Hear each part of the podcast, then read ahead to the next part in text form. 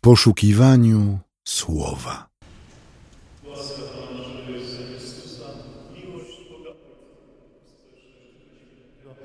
Niech będą z nami wszystkimi. Amen. Słowo Boże, które mamy dzisiaj rozważyć, znajdujemy zapisane w Ewangelii według świętego Mateusza w 11 rozdziale, wierszach od drugiego do dziesiątego. A Jan, usłyszawszy w więzieniu o czynach Chrystusa, wysłał uczniów swoich i kazał mu powiedzieć: Czy ty jesteś tym, który ma przyjść, czy też mamy oczekiwać innego? A Jezus im odpowiedział: Idźcie, oznajmijcie Janowi, co słyszycie i widzicie. Ślepi odzyskują wzrok, chromi chodzą, trędowaci zostają oczyszczeni i głusi słyszą. Umarli są wskrzeszani, a ubogim jest zwiastowana Ewangelia. Błogosławiony jest ten, który się mną nie zgorszy. A gdy ci odchodzili, zaczął Jezus mówić do tłumów o Janie. Co wyszliście oglądać na pustyni? Czy trzcinę chwiejącą się od wiatru? Ale co wyszliście oglądać? Czy człowieka w miękkie szaty odzianego? Oto ci, którzy miękkie szaty noszą, w domach królewskich mieszkają. Więc co wyszliście? Ujrzeć proroka? Owszem, więcej nawet niż proroka.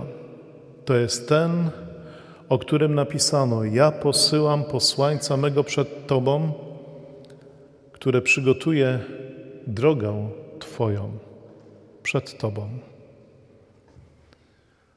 Ciebie, Wszechmogący Miłosierny Panie, prosimy o to, byś zechciał do nas mówić, byś zechciał otwierać nasze serca, myśli, by Duch Twój Święty był tym, który nas poprzez Twoje Słowo poprowadzi.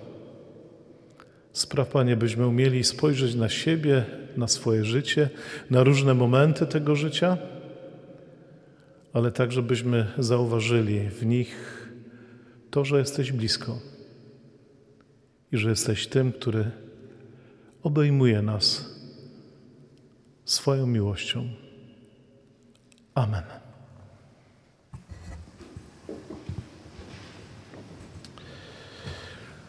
Drogie siostry i drodzy bracia w Panu Jezusie Chrystusie, obchodzimy dziś szczególne nabożeństwo, bo w trzecią niedzielę Adwentu, czego symbolem są trzy zapalone świece na wieńcu adwentowym, także w środku widzimy inny zapalony świecznik, menorem.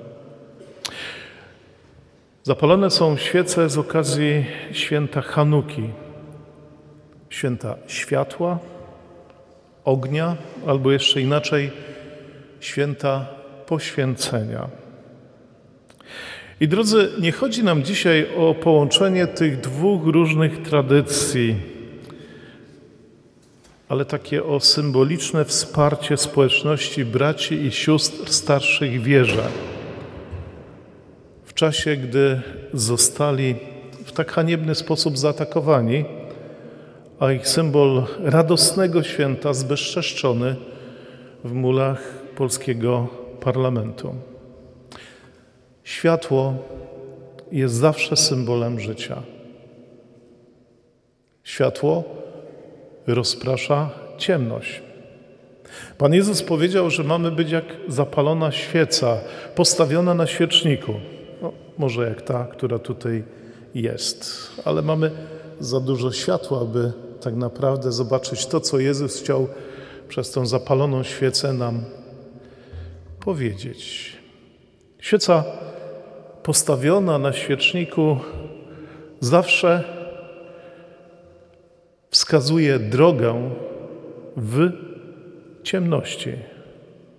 I wskazuje tą drogę nie tylko tym, który ją zapala, ale także tym, którzy są wokół nas.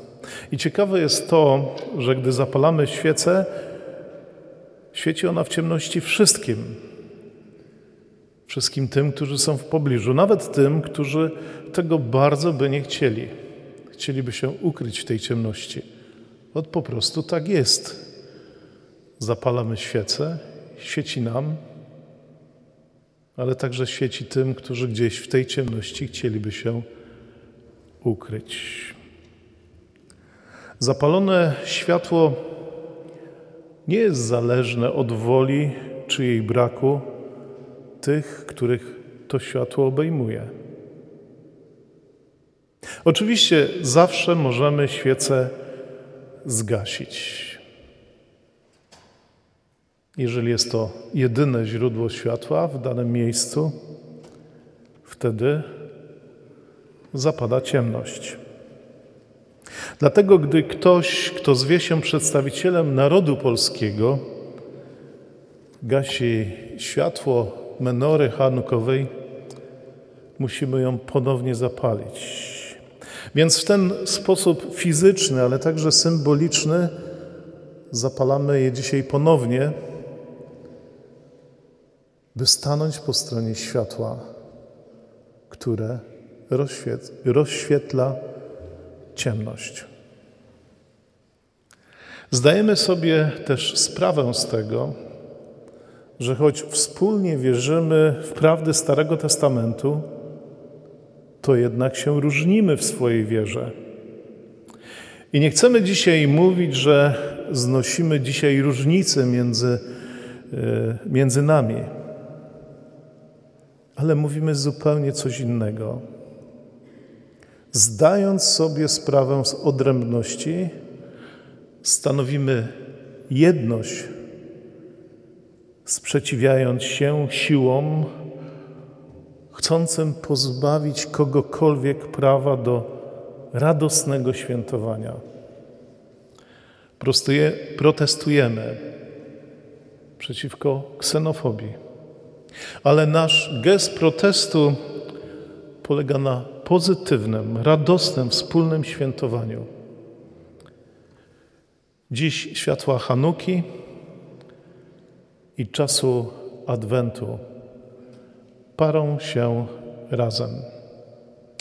Drodzy, przechodząc do Ewangelii, która jest dzisiaj wyznaczona, widzimy w niej Jana Chrzciciela, który został uwięziony i który popadł w zwątpienie. On. On głos wołający na pustyni. On, który głosił płomienne kazania, które poruszały sumienia ludzkie. On, który mówił tak bardzo ostre słowa skierowane do ludzi. On, który chrzcił tłumy w geście wyznawania grzechów. On, który wskazywał na Syna Bożego, na Jezusa jako Syna Bożego, teraz posyła wysłańców do Jezusa z pytaniem: Czy Ty jesteś tym, który ma przyjść?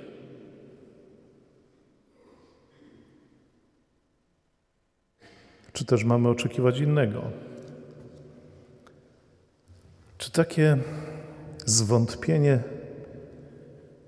przystoi Bożemu mężowi? prorokowi? Czy nie przekreślił tego wszystkiego, co do tej pory zrobił tym gestem? Czy stracił wiarę na koniec swojego życia? Drodzy, mam wiele ulubionych historii w całej Biblii i także w Starym Testamencie. Z pewnością każdy z Was także ma takie historie, do których chętniej e, wraca. Jedną z takich historii, do której ja często wracam, jest historia proroka Eliasza. Proroka, który służył swojemu Bogu który w Jego imieniu dokonywał wielu cudów, sprawił, że przez trzy lata nie padał deszcz, sprawił, że z jednego dzbana oliwy i trochę mąki przez trzy lata utrzymywał się on i także wdowa ze swoim synem, e, także wskrzesił z martwych syna owej wdowy. Prorok, który na górze Karmen wyzwał na pojedynek 300 kapłanów Baala, który kazał rozbić ołtarze i, i potem się modlił. I Bóg ogniem ten e, ołtarz pochłonął. Prorok, który modlił się i po trzech latach spadł deszcz I prorok, który po tych wszystkich sukcesach, które osiągnął, który pokazał moc Boga i to, że Bóg jest blisko niego, gdy dowiedział się, że Izabel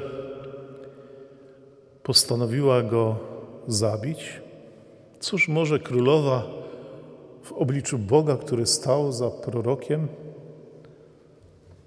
ucieka na pustynię. Zostawia swojego sługę. Siada pod drzewem i życzy sobie śmierci. Dosyć już, Panie. Weź życie moje, gdyż nie jestem lepszy niż ojcowie moi. Dlaczego te chwile życia proroka Eliasza czy Jana Chrzciciela są nam pomimo wszystko takie bliskie? Nie wiem jak Wam, ale dla mnie są bliskie. I to właśnie nie wtedy, kiedy dokonywali wielkich czynów, dzieł, ale wtedy, kiedy mieli chwilę słabości. Może powinniśmy koncentrować się na tych chwilach, kiedy byli pełni wiary, kiedy byli na świeczniku i wszyscy na nich patrzeli. Chwila, gdy wydawało się, że byli blisko Boga, i Jego moc przez nich działała. Może tak powinno być. Ale właśnie w chwilach kryzysu, zwątpienia, zmęczenia czy wręcz depresji, wtedy stają się dla mnie osobiście bardzo bliscy. A z tego, w jaki sposób wtedy do nich podchodził Pan, możemy nauczyć się kim naprawdę jest Bóg. W chwilach największego zwątpienia Bóg był najbliżej zarówno Jana, jak i Eliasza. Zachęcam do tego, żebyście sięgnęli po Stary Testament do pierwszej Księgi Królewskiej, bo tam jest taki niezwykły opis, gdy Eliasz, taki załamany, jest e, pod tym drzewem, jest nakarmiony, a potem Bóg mu się objawia. wicher, burza i cichy, łagodny powiew wiatru. I wtedy Eliasz odkrywa obecność Boga. W chwilach największego zwątpienia Bóg był najbliżej zarówno Jana, jak i Eliasza. Bóg nie napominał, nie krzyczał, nie robił wyrzutów, nie kazał im przypomnieć sobie przeszłości, tych cudów, których doświadczali, których sami dokonywali w imieniu Boga. Ciekawe, dlaczego nie? Ale obejmował, karmił, posilał akceptował.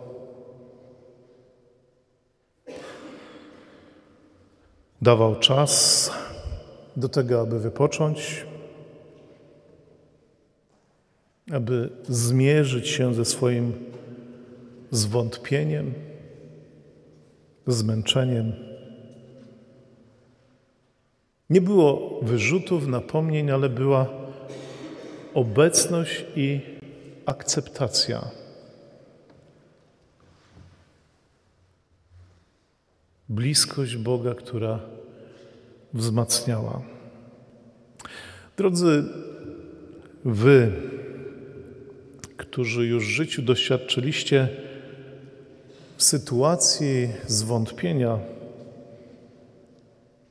czujecie i wiecie wyraźnie, o czym mówię. Przecież zdarza nam się, że tracimy siłę.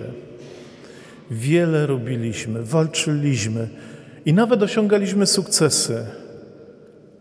Gdy przychodzi spadek nastroju, zwątpienie, zmęczenie, poczucie pustki, bezradności.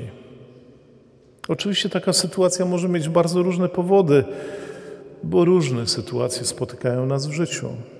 Może ktoś ciężko pracował, by założyć, rozwinąć swoją firmę i niezależnie od tego, czy osiągnął, osiągnął sukces, czy też mu się nie udało, przyszedł taki moment, gdy ma już tego serdecznie wszystkiego dosyć. Gdy nie widzi dalszego sensu ciągnięcia ciągle tej samej walki. A może ktoś włożył wszystko w budowę szczęśliwej rodziny, a teraz jest na granicy wyczerpania, bo zamiast miłości, szczęścia są tylko kłótnie, nieporozumienia, spory pojawiają się inne priorytety. I gdy się zatrzymuje, nie widzi już dalszego sensu starania się. Siły odeszły. A może ktoś zainwestował w wychowanie swoich dzieci i teraz patrząc na ich zachowanie stwierdza, że no nie do końca się z tym zgadza, w jaki sposób się zachowują, co robią i wydaje mu się, że poniósł totalną porażkę. A może ktoś inny przez długie miesiące walczy z chorobą swoją albo swoich bliskich. Ale brakło już sił. Może czasami czujemy się jak prorok Eliasz, który mówi: Dosyć już, panie, weź życie moje gdyż nie jestem lepszy niż moi ojcowie. Siedzimy w fotelu i właściwie właściwie myśl o końcu nie jest niczym strasznym, wręcz przeciwnie. Nawet wydaje się być pożądana. Czy wolno nam czuć się w taki sposób?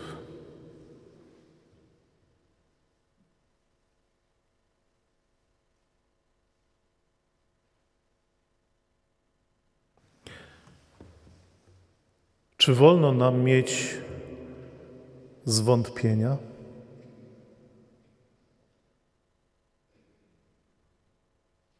Czy wolno nam się poddać?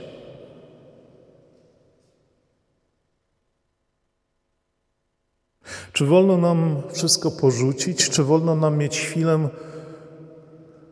dłuższej lub krótszej słabości? Czy wolno nam we współczesnym świecie, zwłaszcza w świecie, w którym teraz żyjemy, być słabym, niekompetentnym, przegranym, a przynajmniej tak się czuć? Patrząc na Jana Chrzciciela i na Eliasza, możemy powiedzieć, że nie wiemy, czy nam wolno no ale czasami tak się czujemy. Tylko, że w tym miejscu nie kończy się ta historia. Ona nie koncentruje się zarówno w jednym i drugim wypadku Jana Chrzciciela i Eliasza na tym zwątpieniu czy na tych osobach. Ona, one koncentrują się na Bogu. Na tym, które ma wszystko w swoim ręku.